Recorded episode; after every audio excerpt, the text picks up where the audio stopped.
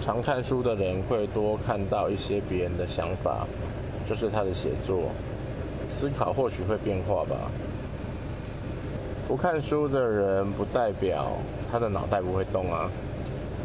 如果你常跑外面当外物的话其实你脑袋的思考会一直在变。除非你是死脑筋不过那个机会蛮低的。不管看不看书其实人都会变。